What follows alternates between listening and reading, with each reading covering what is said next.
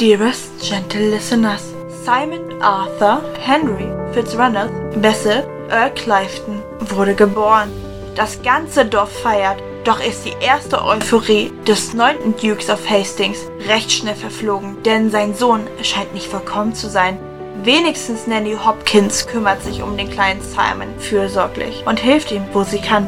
Ob die zwei es noch schaffen, das Herz des Dukes zu erweichen, oder wird Simon für sein Leben geprägt sein? Yours truly, Lady Whistledown.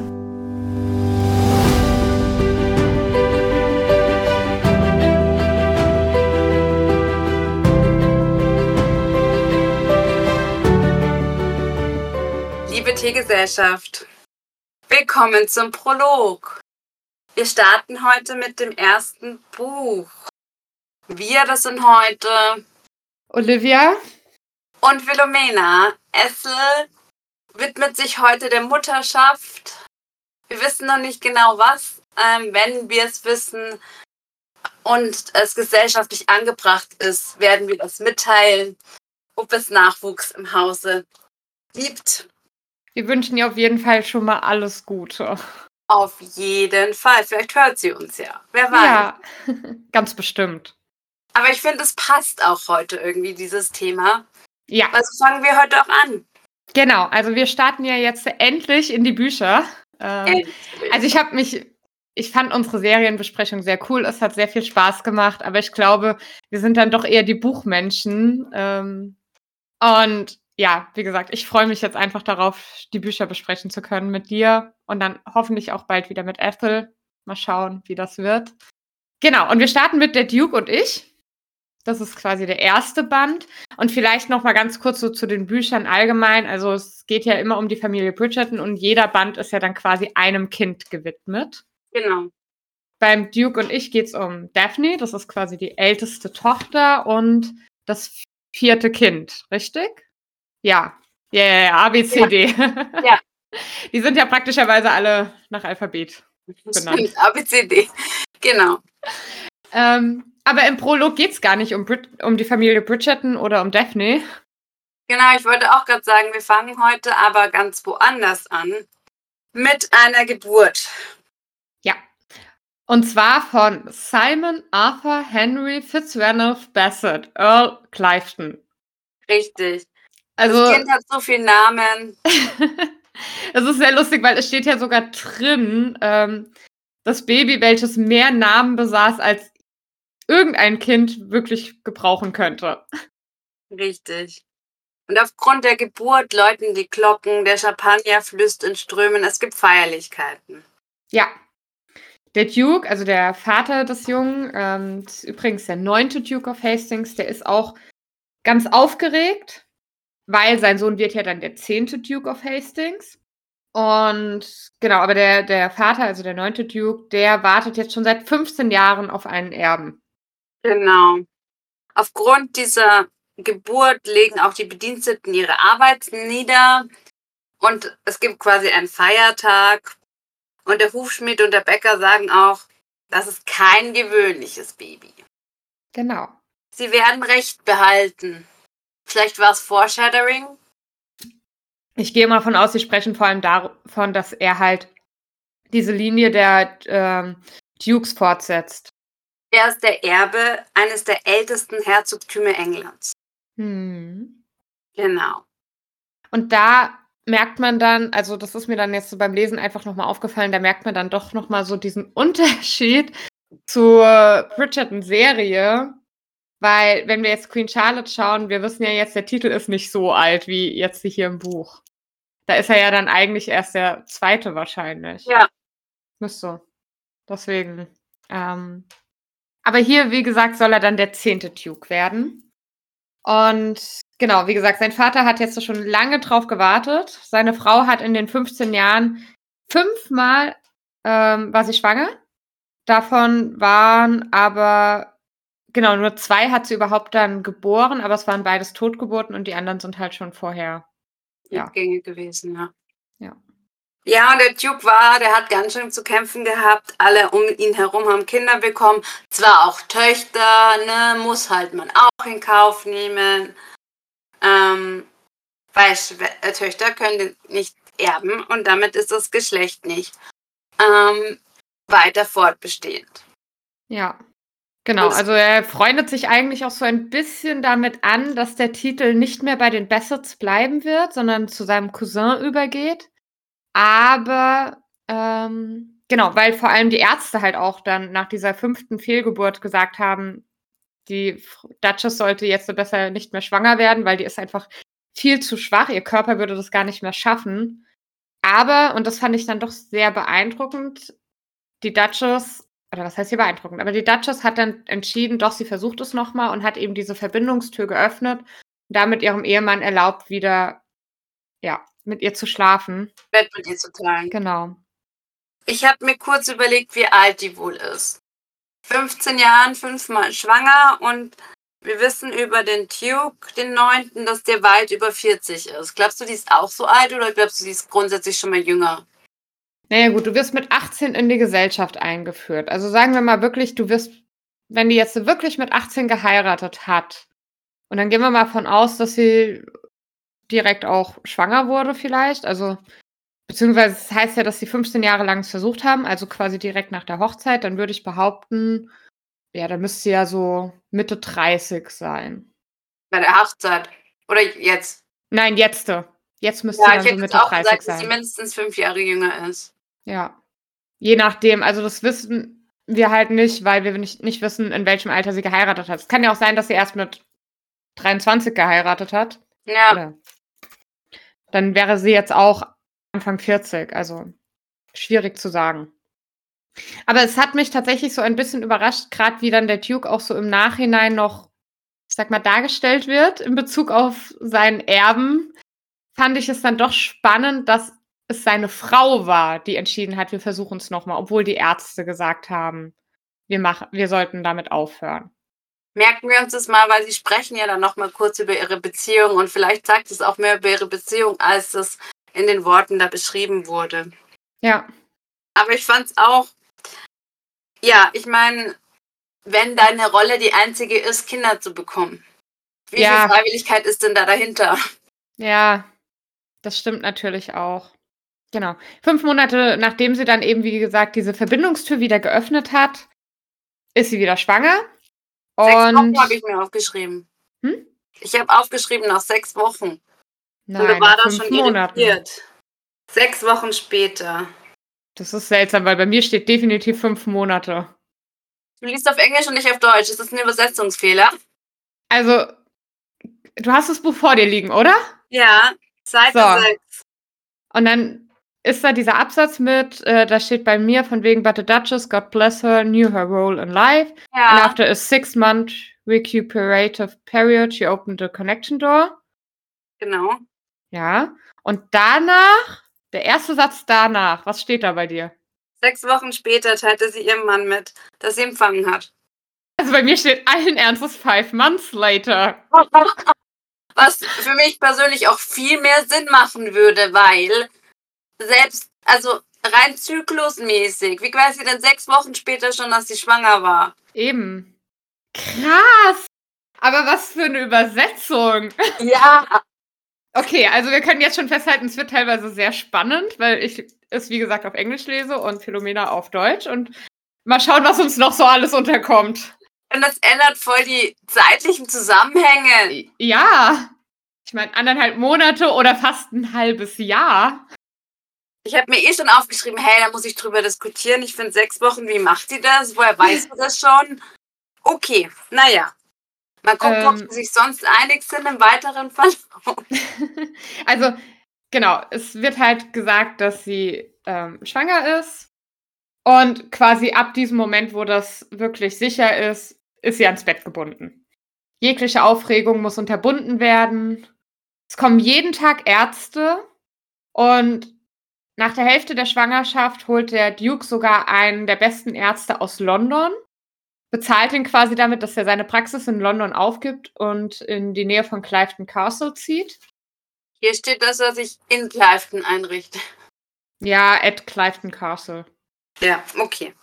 Ich gehe mal aber davon aus, er meint damit nicht direkt die Umgebung, sondern ich glaube eher, ja, wobei doch kann sein, dass er direkt dort lebt. Wird wahrscheinlich Sinn machen. Genau. Was ich auch spannend finde, im nächsten Absatz wird dann direkt schon wieder da gesagt, ja, er würde einen Sohn bekommen, wo ich mir denke, das kannst du nicht wissen. Genau, das steht bei mir auch. Ich dachte mir so, er würde einen Sohn bekommen und damit würde das Herzogtum in der Familie bleiben. Klar. Ja, vielleicht haben sie Salz verstreut. Das wird's gewesen sein. Es gibt Tricks, um Söhne zu bekommen. Ja. Und dann bekommt die Duchess einen Monat vor dem errechneten Geburtszeitpunkt ihre Wehen. Und da Genau. fand ich es auch sehr spannend. Sie haben zwar alles getan, um die Frühgeburt zu vermeiden. Also denen war dann medizinisch damals auch schon klar, dass das nicht so gut ist, eine Frühgeburt zu haben. Weiß man ja, also so weit zurück sind wir jetzt auch nicht. Und kommt jetzt das zuerst. Alle beten und ein, ein paar denken sogar an die Duchess zu beten. Das war ich so, so. Nee, stopp. Genau, sie hat Schmerzen einen Mo Monat zu früh und dann werden ihr erstmal Kissen unter die Hüften gelegt, also unter das Becken, ähm, um das quasi so ein bisschen anzuheben, damit die Schwerkraft das Baby drinne lässt. Und so musste die dann noch einen Monat lang liegen bleiben, bis dann wirklich der Geburtstermin war. Zumindest steht es so bei mir. So viele Details habe ich hier nicht. Ich habe nur den Satz, sie bekam Wehen und zugleich wurde alles getan, um eine Frühgeburt zu verhindern. Und dann endlich war der Augenblick gekommen. Ernsthaft? Dir fehlt ein kompletter Absatz? Was ist hier los? Wird es jetzt die ganze Zeit so sein? Kannst du mal ganz kurz bitte vorne bei dir reinschauen, von wann das ist? Also dein, dein Text. 21. Okay, meine ist von 2000. Nee, Und jetzt- 2006, warte. Nee. Doch, 2000. Erste Auflage 2021. Dann haben sie es vielleicht echt noch mal ein bisschen überarbeitet, weil, wie gesagt, also bei mir steht drin, äh, the Duchess experienced pains a month early and pillows were tucked under her hips. Gravity might keep the babe inside, Dr. Stubbs explained, also der Arzt. Ähm, genau, the Duke thought that a sound argument and once the doctor had retired for the evening, placed yet another pillow under his wife, raising her to a 20 degree angle. Was? Und dann, she remained that way for a month. Also sie blieb einen Monat lang so liegen. Arme Frau. Das haben sie hier rausgelassen, das fanden sie nicht so nett. Ja, und genau, weil dann geht's weiter mit And then finally the moment of truth arrived. Haben einfach vier Sätze rausgestrichen. Ich fand das nicht so wichtig. Aber auch da wieder, es macht einen riesen Unterschied, weil damit ist das Kind neun Monate alt und nicht acht. Ja, aber die fünf Monate vor dieser Zeitstrahl wird super. Englisches Buch, deutsches Buch. Auflage 21. Vielleicht haben wir deswegen kein eindeutiges Datum für Simons Geburt gefunden, Könnte sein. weil sich das da ja unterscheidet. Also der Haushalt betet jetzt für den Duke. Genau. Und ein paar beten auch für die Duchess. Genau. Die immer dünner geworden war, während ihr Bauch immer weiter anschwoll. Ja. Genau. Und die denken auch dran, naja, selbst wenn sie es jetzt schafft, ein lebendes Kind zur Welt zu bringen, es könnte immer noch ein Mädchen sein. Genau. Und als die Schreie von der Duchess immer lauter werden, und das finde ich ein bisschen süß, kann keiner mehr ihn abhalten davon, dass er seiner Frau zur Seite eilt. Aber eigentlich will er nur sehen, welches Geschlecht das Baby hat. Ja. Ähm, das habe ich nämlich dann auch. Ja, es klingt erstmal total süß, aber ich dachte dann, wahrscheinlich geht es ihm echt einfach nur darum, zu wissen, hat er jetzt einen Sohn oder ein Mädchen und gar nicht darum, dass sie jetzt gerade Schmerzen leidet und er ihr beistehen will. Spannende Beziehung auf jeden Fall. Ja. Aber er hat einen Sohn und er ist so glücklich, dass er den Kleinen direkt nach draußen nimmt, sobald er ein bisschen sauber gemacht wurde, zeigt den quasi so den ganzen Dienern, die da wahrscheinlich noch ähm, stehen und warten.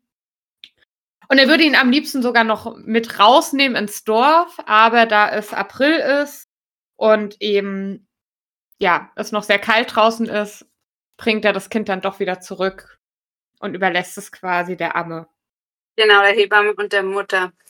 Und da finde ich auch ein paar Sätze, wie er sein Kind beschreibt, wahnsinnig aufgeladen. Er ist makellos, mein kleiner Sohn. Er ist vollkommen. Du bist ein Besser, du bist mein Sohn. Ja, Wow. das ist schon, ja, das ist schon mal ein Satz. Aber als das Kind abgegeben hat, geht er erstmal in die Kneipe. Er feiert und das fand ich dann sehr bedrückend, weil während er feiern geht und sich alle anderen anscheinend um dieses Kind kümmern, liegt die Duchess immer noch in dem Bett und ist immer noch am Bluten seit der Geburt und wird dann langsam bewusstlos und dann, ja, stirbt sie. An dem hohen Blutverlust wahrscheinlich. Ja, und das finde ich schon krass. Das klingt halt so, als würde sich da keiner wirklich drum kümmern, dass sie da halt noch liegt und langsam verblutet. Einer von Rang zumindest. Ihre Zofe wird bei ihr sein. Ich gehe mal von aus, der Arzt und die Hebamme auch, Ja. aber ja.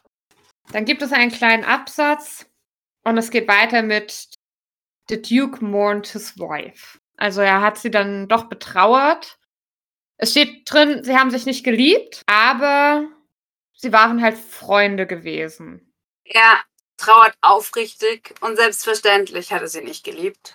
Ja, Aber sie hat so eine distanzierte Art von Freundschaft, wo genau. man halt auch einfach die ehelichen Pflichten dann auch noch absolviert. Freundschaft plus?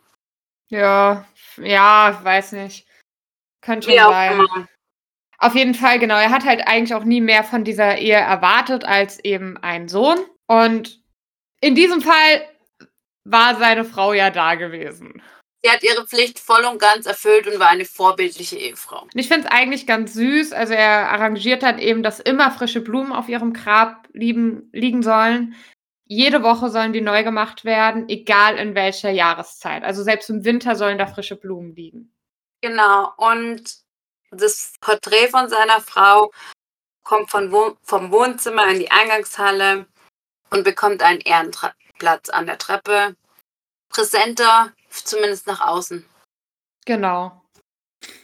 Ja, aber danach macht der Duke einfach mit seinem Leben weiter und fängt an, sich um seinen Sohn zu kümmern, beziehungsweise nicht direkt, weil im ersten Jahr kann er den halt noch nicht wirklich erziehen. Das heißt, da ist der Sohn dann erstmal bei der Hebamme oder beim Kindermädchen, sage ich mal, die sich um ihn kümmert, während er selbst vor allem in London lebt. Und das fand ich auch witzig. Er zeigt einfach jedem ein kleines Porträt von seinem Sohn. Sogar der König muss sich das anschauen. Genau, selbst der König zwang er, die Miniaturausgabe anzugucken. Ja. Und bis da, bis zu seinem zweiten Geburtstag von Simon, kommt der Papa ab und zu mal vorbei, aber jetzt eben hauptsächlich in London. Aber zum zweiten Geburtstag bringt er dann ein paar Geschenke mit. Genau. Er möchte die Entziehung in die Hand nehmen und er bringt ein Pony mit. Ein kleines Gewehr für zukünftige Fuchsjagden, klar, logisch. Und für fast jedes Wissensgebiet wird einfach ein Lehrer eingestellt. Ja, und da dachte ich mir so, das Kind ist zwei Jahre alt. Also, was will das mit einem Pony? Was will das mit einem kleinen Gewehr? Und die Lehrer können ja jetzt auch noch nicht so viel machen. Mein erster Gedanke war zu diesem Gewehr. Ich befürchte, es ist voll funktionsfähig und kein so kleines Holzgewehr.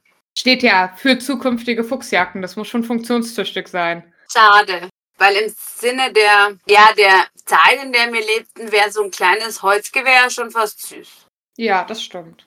Und so ein Pony, ja, Pflege. Füttern. Aber reiten ist noch nicht. Ja.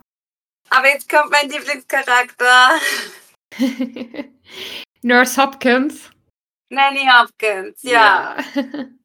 Ich liebe sie. Und Ja. sie sagt genau das, was wir gesagt haben. Er ist viel zu jung für all diese Sachen. Genau. Ich meine, der Duke sagt dann auch, naja, ich erwarte ja nicht, dass er das jetzt alles sofort kann, aber es ist nie zu früh, damit anzufangen. Das fand ich auch cool, weil er sagt halt, es ist nie zu früh, die Erziehung eines Dukes anzufangen. Und dann sagt die Nanny, ja, er ist aber kein Duke. Weil ist er ja noch nicht. Da hat sie vollkommen recht. Vom Ja. Titel ist noch der Vater der Duke. Ja, Ja. aber er wird mal Duke, sagt der Papa. Und dann finde ich es eigentlich ganz süß, weil er, also der Duke Hastings dreht sich dann nochmal zu seinem Sohn und der sitzt da wohl auf dem Boden und baut halt irgendwie so ein, so ein kleines Schloss, so aus Bauklötzen. Und genau, er, er kniet sich sogar neben ihn, um so ein bisschen mit ihm auf Augenhöhe zu sein und fragt ihn dann halt, ja, was machst du denn da? Aber Simon sagt nichts, sondern der zeigt einfach nur auf sein Kunstwerk, was er da erschafft. Ja, bevor wir da reingehen, haben wir eigentlich das erste Mal eine Beschreibung von Simon. Ein kräftiger, gesunder kleiner Junge mit schimmernden braunen Haar und klaren blauen Augen. Ja. Stelle ich mir super süß vor. Ja, schon. Vor allem habe ich auch gerade das Bild von seiner Mutter offen, das man auf Wiki findet. Eine sehr schöne Frau im Gemälde ist es. Und sie hat auch einen dunklen Haar, was der Schauspieler in der Serie dann auch hat. Und blaue Augen und so ein bisschen eine dunklere Haut ist natürlich eine unschlagbare Kombi an Attraktivität. Ja. Und er fragt eben, wie du gesagt hast, was baust du da? Mein Sohn. Und meine, mein Kommentar daneben war, war das der zweite Satz, den er zu seinem Sohn gesagt hat? Oder sogar der erste? Ja, gut, das wissen wir halt nicht genau. Also er hat ihn ja schon vorher immer mal wieder so besucht. Ja, den ersten, den wir lesen. Ja, ich glaube schon. Du bist vollkommen, du bist ein Besser, du bist mein Sohn, das sind deine ersten drei Sätze. Genau. Und von dieser Szene, von wegen, ist ja süß, er setzt sich zu seinem Sohn und fragt, was er da baut, schwingt die Stimmung sofort um, als Simon nur lächelt und auf sein Werk zeigt, weil Hastings spricht dann zu, seiner Nan zu der Nanny von Simon und sagt, spricht er nicht? Und sie schüttelt den Kopf und meint, noch nicht, euer Gnaden. So nach dem Motto, er ist erst zwei. Ne? Der Duke sieht es ein bisschen anders. Ja, kann ich aber auch verstehen, weil ich glaube, mit zwei kannst du schon erwarten, dass das Kind so ein bisschen zumindest artikuliert. Also jetzt vielleicht nicht perfekt redet, aber zumindest schon mal irgendeinen Laut von sich gibt. Das sieht der Duke ähnlich. Er sagt, er ist zwei. Sollte er nicht reden können? Ja, die Nanny sagt dann, bei manchen Kindern dauert das eine Weile länger. Aber er ist ein kleiner, kluger Junge. Ja. Natürlich ist er klug. Er ist ein Bassett. Dann die Antwort von dem Vater. Darauf nickt die Nanny nur und meint so, ja. Ja, vielleicht hat er nichts zu sagen. Genau. Aber der Duke ist nicht so ganz überzeugt. Dann sind wir auch schon soweit, äh, zwei Jahre später. Merkt man so, hm, irgendwas stimmt da nicht, weil Simon redet immer noch nicht. Er ist inzwischen vier Jahre alt. Aber er kann schreiben. Er kann die Buchstaben. So früh schon. Hm. Geil ist halt auch einfach, dass ähm, Hastings sagt, was haben Sie mit ihm gemacht? Ja. Er kann ja nicht reden. Sie hat sich um ihn gekümmert, im Gegensatz zu ihm. Aber in seiner Wahrnehmung ist es, wenn sie ihren Job richtig gemacht hätte, dann könnte er jetzt auch schon reden. Ja. Sie hat irgendwas falsch gemacht. Ja. Simon beobachtet die ganze Szene von seinem Tisch aus, wo er Buchstaben übt. Ja, wobei auch, also der Duke setzt ihn ja dann auch so richtig unter Druck. Also er sagt dann so, ja, vielleicht müssen wir ihn nur ein bisschen mehr disziplinieren und so. Und will ihn dann mit einer ähm, Bürste schlagen. Und dann kommt aber ein sehr deutliches Nein. Ja, mit einer versilberten Haarbürste will er ihn schlagen. Genau. Wie gesagt, dann kommt aber ein sehr deutliches Nein. Und das ist wohl das erste Wort, das Simon von sich gibt. Ja. Weil Nanny Hoskins schnappt nach Luft und sagt, er spricht. Und auch der Duke ist sehr überrascht und lässt die Bürste einfach gleich mal aus der Hand fallen. Ja. Und dann finde ich das eigentlich auch. Also er fragt ja dann, was hast du gesagt? Und dann äh, mit einer flüsternden Stimme und Tränen formten sich in seinen Augen. Also offensichtlich ist er in dem Moment echt so richtig erleichtert, oh mein Gott, er redet. Also er kann reden. Es ist alles gut. Und dann will Simon weiterreden und fängt aber an zu stottern. Simon ballt die Fäuste, reckt sein kleines Kind nach oben und sagt, du darfst mich mm, mm, mm, und stolpert da über die Buchstaben. Ja. Und dann ist der Duke out of order. Der ist so raus. Komplett. Er ist total entsetzt und sagt, er ist schwachsinnig. Ja. Kann die Nanny nicht durchgehen lassen. Er ist nicht schwachsinnig. Ja, vor allem, sie sagt auch, du solltest eigentlich dieses Kind loben. Du hast vier Jahre drauf gewartet, dass dieses Kind anfängt zu reden. Und jetzt macht er das und du sagst, er wäre ein Idiot. Also, ja, ist schon heftig. Und was ich dann auch krass fand, weil er hat sich nie etwas mehr gewünscht als einen Sohn. Und dann, sobald er merkt, Simon stottert, sagt er, ja, am besten, es wäre besser gewesen, wenn mein Titel an meinen Cousin gegangen wäre. Genau. Also nur weil da so ein winziger Makel ist, und wir lernen ja dann später noch, dass dieser Makel überwunden wird, sagt er, ich will mit dem Kind nichts mehr zu tun haben, es ist besser, wenn mein Titel an jemand anderes gegangen wäre. Genau, bevor dieser ganze Ausbruch kommt, versucht Simon aber wirklich noch zu formulieren, du, du, du darfst mich nicht. Holt tief Luft und sagt schlagen. Ja. Also er hat den Satz auch noch beendet, er hat gar nicht aufgegeben, was schon für einen, einen starken Charakter spricht. Und dann passiert denn das, was du gerade beschrieben hast. Ähm, er kann seinen Erben eben nicht an den Schwachsinnigen übergehen lassen und sagt einfach, sein bloßer Anblick vermag ich nicht zu ertragen und geht raus. Verlässt quasi Clifton Castle, geht wieder zurück nach London, um dort sein Leben zu leben. Und Simon ist halt völlig aufgelöst und da fand ich auch ähm, Nanny Hopkins einfach toll, weil sie geht halt hin, beruhigt ihn und sagt ihm, hier, pass auf, ich werde dir das beibringen, zu reden, du wirst, ähm, also du wirst dich perfekt ausdrücken können und das wird alles gar kein Problem mehr sein. Ja, sie sagt, dass er ein kluger kleiner Junge ist, auf gar keinen Fall schwachsinnig und drückt ihn an sich und gibt ihm das, was ein Vier- oder Fünfjähriger halt braucht. Zuwendung und Nähe und Zuspruch. Pädagogischer Sicht macht sie alles richtig und er alles falsch. Ja.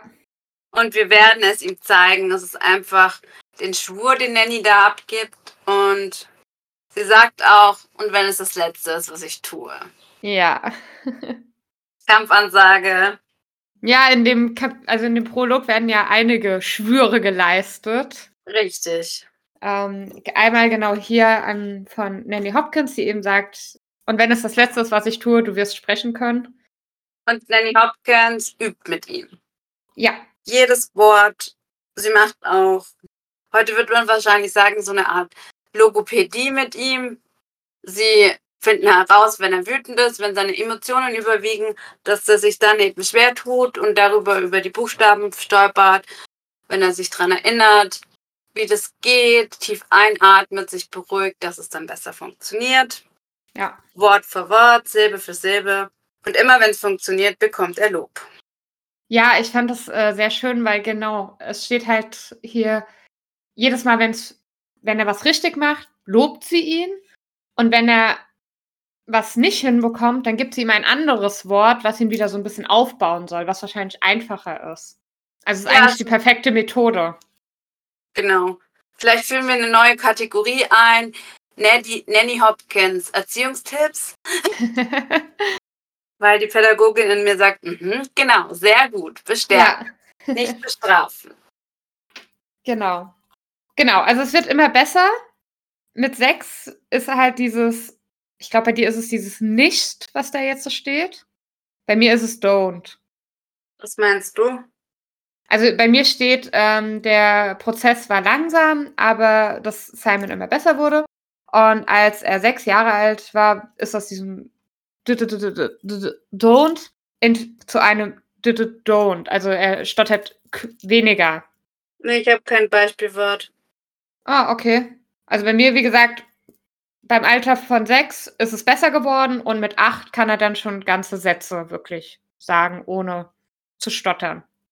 Ich habe dazwischen bis zu elf tatsächlich keine Altersangaben. Da passiert eben nur das, was ich gesagt habe. Luft holen, merken, wie es sich anfühlt.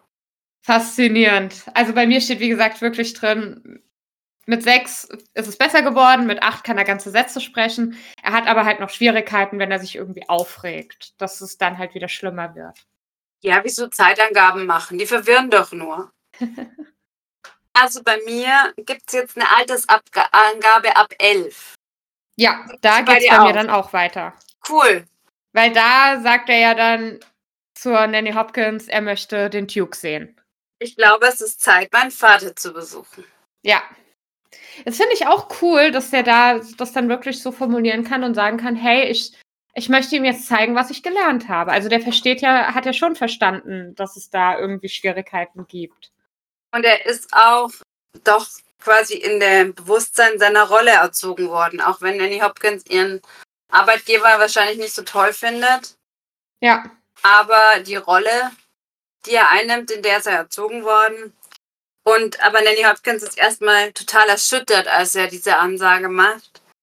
Der Duke hat ihn seit sieben Jahren nicht gesehen.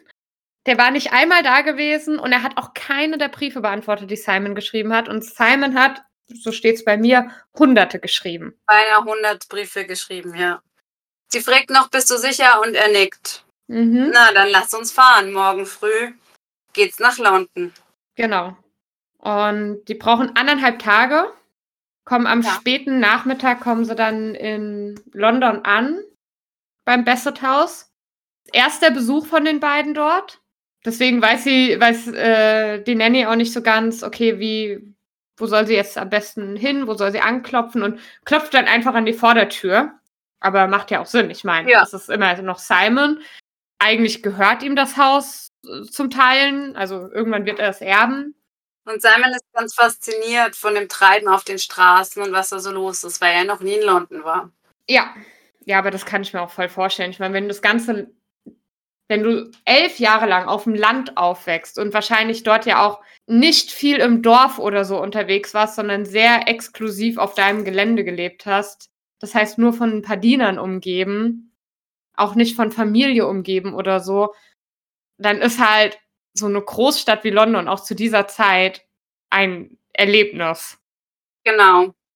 Ja, sie werden von einem Butler empfangen und der ist einfach so, äh, Personaleingang ist hinten, bitte. Ja. Und dann sagt sie, sagt die Nanny aber so, Moment, wir sind gar keine Diener, also wir sind hier keine Lieferanten oder so. Und dann guckt er sie so ein bisschen an, weil wahrscheinlich hat sie ja jetzt auch nicht die beste Kleidung, sondern halt schon irgendwie so typische Dienstkleidung. Schlichtes Reisekleid steht bei mir. Ah, okay, weil hier steht einfach nur, es wird immer spannender mit diesen Übersetzungen. ähm, und wir sind nur im Prolog. Ich bin mal gespannt, wie das dann bei der Main Story wird. Ja. Ähm, weil bei mir steht, the butler looked disdainfully at her garments. Der Butler guckt verächtlich auf ihre schlichte Reisekleidung. Okay. Ja, gut, okay, aber das kann man noch, kann man noch durchgehen lassen. Ähm, genau, und dann erklärt sie, naja, gut, ich bin schon eine, Bedienstete, aber er eben nicht. Und dann erklärt sie, das ist Earl Clifton. Lord Simon Bassett. Echt? Steht das bei dir da? Mhm. Bei mir steht, das ist Earl Clifton. Und sie sollten ihn besser mit Respekt behandeln. Und dann ist der Butler so richtig schockiert und sagt dann, ähm, ich dachte, er wäre tot. Soweit ich informiert bin, ist Earl of Clifton tot. Ja. Und Nanny Hopkins weiß echt nicht mehr, was los ist. Sie kreischt. Was? Und dann auch Simon finde ich süß. Ich bin sehr offensichtlich nicht tot. Ich bin ganz gewiss nicht tot, sagt Ja. Simon einfach so geil. Der kleine Elfjährige. Aber was soll er auch sagen? Also bei aller guten Erziehung hätte ich, glaube ich, es auch nicht geschafft, da nicht was zu sagen. Ja. Und der Butler sieht dann nochmal genauer hin und merkt so, ja, doch, der sieht ziemlich aus wie so ein Bassett. Und lässt sie dann doch ins Haus. Und Simon fragt dann so ein, ja, warum bin ich denn tot? Wobei da fängt er dann ganz kurz wieder an zu stottern, weil er halt sich aufregt. Und dann will der Butler dem Ganzen noch ausweichen, aber Nanny Hopkins lässt das ihm nicht so durchgehen, sagt halt, hallo, du kannst nicht zu einem Kind sagen, dass du es für tot gehalten hast und das jetzt so nicht erklären. Und dann kommt die Erklärung, naja, der Duke ist halt irgendwann dort aufgetaucht in London, hat ihn dann jahrelang nicht erwähnt. Also das letzte Mal, als sein Sohn erwähnt wurde, hat er halt nur gesagt, er hätte keinen Sohn. Und deswegen haben halt alle gedacht, ja, dass Simon verstorben wäre. Aber hätte er da nicht trauern müssen, meint Nanny Hopkins.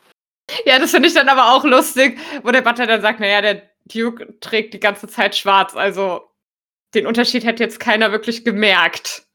Das ist alles, was dem Butler zum Thema Trauern bei seinem ähm, Chef oder bei seinem Dienstherrn einfällt. Finde ich auch spannend. Hätte man halt Ja. an der Kleidung gemerkt, aber er trägt immer schwarz. Also, Ja. Genau, und sie verlangt, also Nurse Hopkins verlangt dann, dass der Duke sofort informiert wird. Und Simon steht aber daneben, sagt gar nichts mehr, weil er versucht ganz, ganz doll seine Emotionen wieder unter Kontrolle zu bringen, damit er eben gleich dann nicht mehr stottert, wenn sein Vater kommt. genau. Der Butler sagt nur, ich werde den Earl unverzüglich von ihrer Ankunft informieren. Und während der geht, holt Nanny alles, was sie an Beschimpfungen hat, mal raus. Sie läuft auf und ab und murmelt leise mit jedem einzelnen Schimpfwort beschimpfend den Earl. Und der Erzähler oder wer auch immer ist sehr beeindruckt von ihrem umfangreichen Repertoire an Schimpfwörtern. Ja. Simon steht da und atmet mit an den Körper angelegten Armen tief ein und aus und ruft sich innerlich zu, du kannst es. Du kannst es, du kannst es, du kannst es. Ja. Und da habe ich aufgehört zu lesen, warum auch immer, und habe die letzte Seite nicht, die letzten drei Seiten nicht gelesen. Was? Bei der ersten Vorbereitung und dann habe ich ihn weitergelesen. Ich, Aha. ah, Ich dachte schon, du hättest jetzt nach der Hälfte des Kapitels aufgehört. nee. Bei meinem ersten Vorbereiten war so, okay. Also, wir haben gerade erfahren, Also ganz kurz, wir, wir mussten ganz kurz die Podcast-Folge unterbrechen. Ähm, wenn wir jetzt gerade ein bisschen aufgelöst klingen. Wir haben gerade Nachricht von Apple bekommen. Sie ist Mama geworden. Also Ja. ja. gut. Wir Oh freuen Gott. uns ganz doll. Ja. Puh. Was? Mal für eine Unterbrechung hier. Und Ja. jetzt wird's ernst. Oh Mann, ey. Aber puh, das ist ein ganz schönes Auf und Ab in dieser Folge.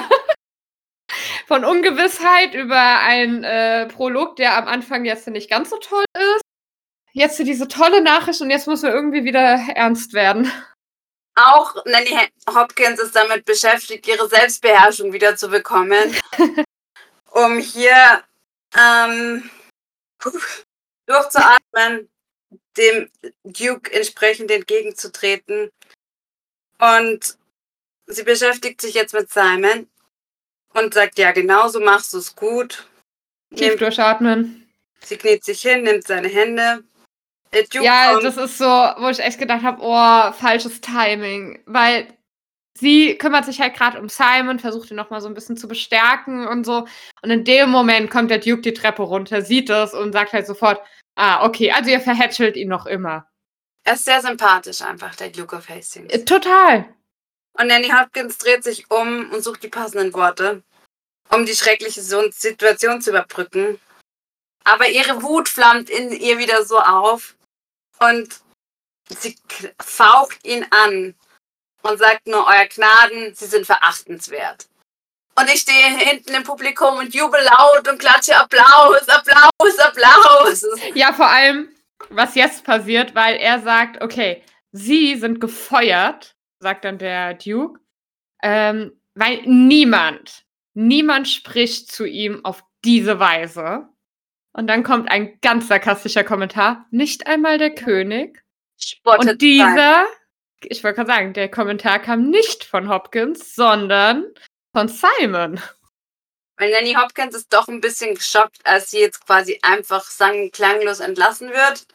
Wobei, also jetzt mal ganz ehrlich, wenn du zu deinem Chef sagen würdest, ähm, ich weiß nicht, was sie im Deutschen nochmal genau sagt. verachtenswert. Ja, also wenn du das zu deinem Chef sagst, ich weiß nicht, ob der dich dann nicht auch feuern würde.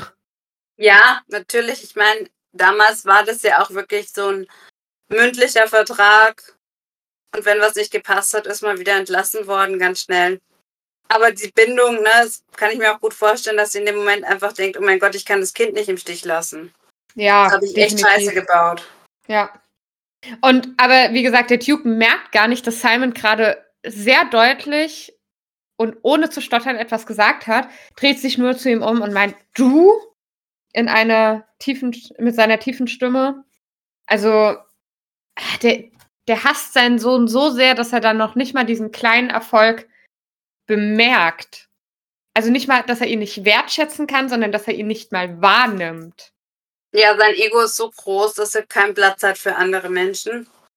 Und Simon nickt nur, weil er möchte sein Glück und seine Aussprache nicht überstrapazieren. Genau. Also er kann inzwischen tagelang ohne Stottern ähm, durchs Leben gehen, aber wie gesagt, wenn er halt irgendwie unter Druck gesetzt wird oder aufgewühlt ist, dann fängt es halt wieder an und so wie sein Vater ihn wohl gerade anschaut, schwierig. Er fühlt sich wie ein Kleinkind, wie wie ein Ja. schwachsinniges Kleinkind. Und die Zunge wird ganz schwer. Ja. Und der Duke lächelt. Grausam. Und fordert ihn heraus. Was möchtest du mir erzählen, Junge, na? Was hast du mir zu sagen? Ja, und spottet auch richtig über ihn. So ein, na, was ist los? Hat, äh, ich weiß nicht, was, also bei mir steht Cat got your tongue. Ich weiß nicht, was im Deutschen da steht.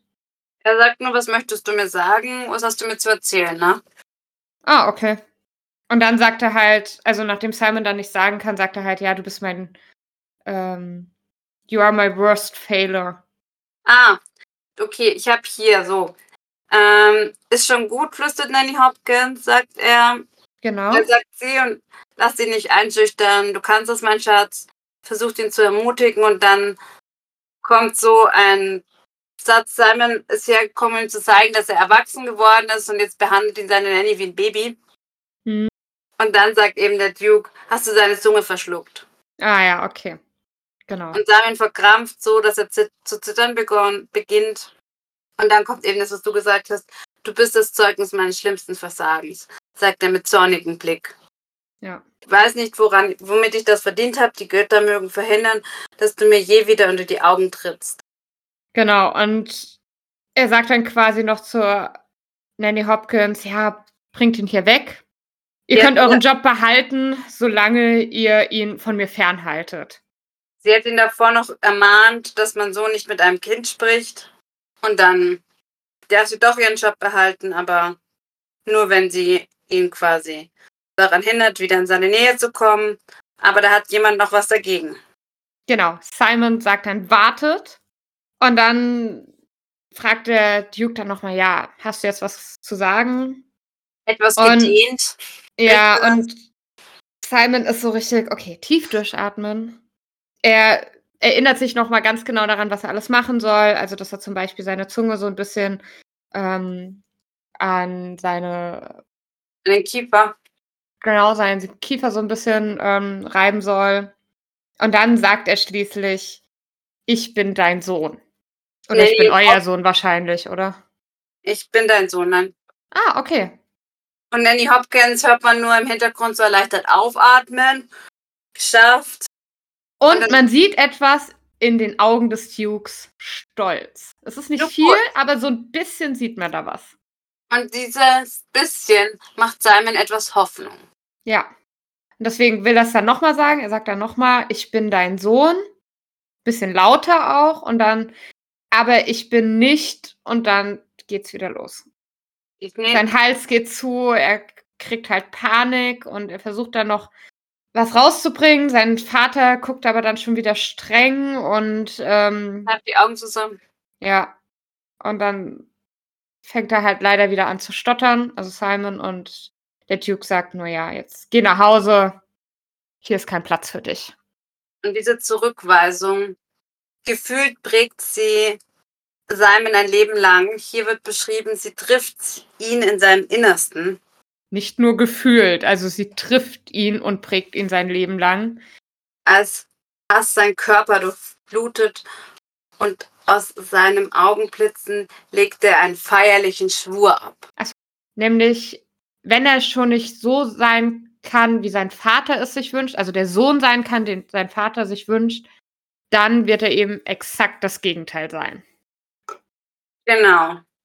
Bin sehr gespannt, was genau das Gegenteil sein soll. Aber das werden wir wahrscheinlich im Laufe des Buchs erfahren, zumindest die Version, wie es Simon dann versteht. Wow, armes Kind. Ja, total. Also, es ist schon heftig.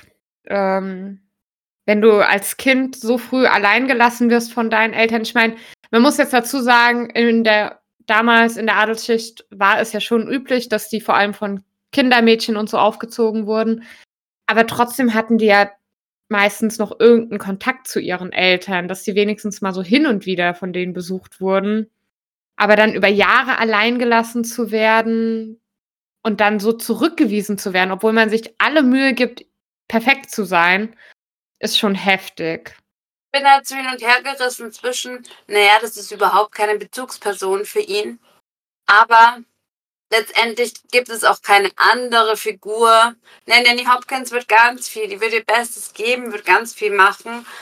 Aber sie kann diesen Vater nicht ersetzen, weil der schwebt ja immer wie ein, weiß ich nicht, Damoklesschwert ist falsch. Naja, in dem Fall schon.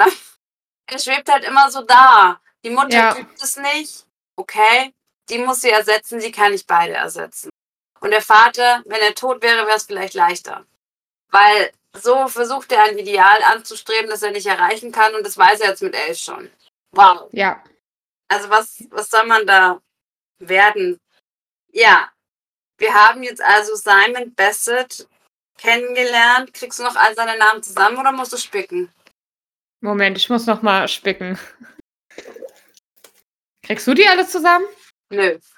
Warte, ich spicke. Simon, Arthur, Henry, Fitzranulph, Bassett. Fitzrandolph finde ich ja spannend. Ja, Arthur und Henry finde ich schön. ja. Aber gut, die meiste Zeit wird er ja eh nur als Simon dann angesprochen. Einer der Hauptcharaktere, die uns jetzt neben Daphne in dem Buch begleiten werden. Ich finde es sehr schön, dass wir nicht mit den Bridgertons angefangen haben und dadurch eine Hintergrundgeschichte haben. Ich habe jetzt noch nicht weitergelesen, das werde ich jetzt die nächsten Tage tun, weil ich glaube, wir kommen voll in das Bridgerton-Leben. Ja, also was du gerade gesagt hast, ich fand es eigentlich spannend. Also gut, man muss jetzt dazu sagen, ich weiß nicht, wie es bei dir ist, aber ich habe ja zuerst die Serie gesehen und dann mir angefangen, die Bücher zu holen und zu lesen. Das heißt, klar, für mich war so diese Bridgerton-Familie schon bekannt und alles. Deswegen fand ich diesen Prolog dann auch sehr spannend, dass man halt mehr so von Simons Hintergründen sieht. Aber ich glaube, so als absoluter Erstleser, wenn du dir ein Buch holst aus einer Reihe, die Bridgerton heißt, und dann geht es erstmal um eine komplett andere Familie, ich glaube, das ist schon teilweise auch irritierend. Wenn man sich dann schon so ein bisschen fragt, okay, aber was hat, was haben die Bassets oder die Hastings jetzt mit den Bridgerton zu tun?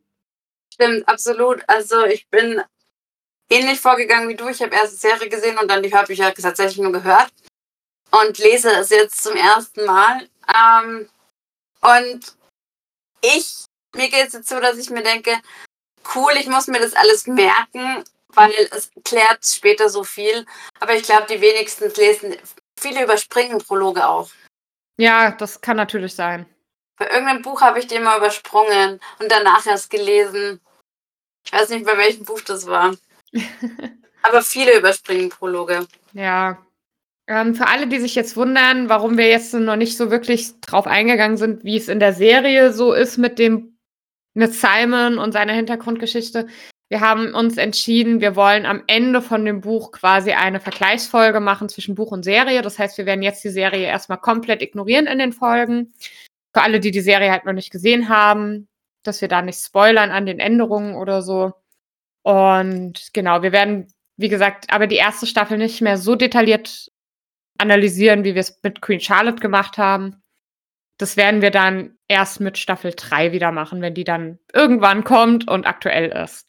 Was wir natürlich nicht ganz außer Acht lassen können, was ich jetzt ja auch schon gemacht habe, ist die Besetzung in der Serie zu den Rollen.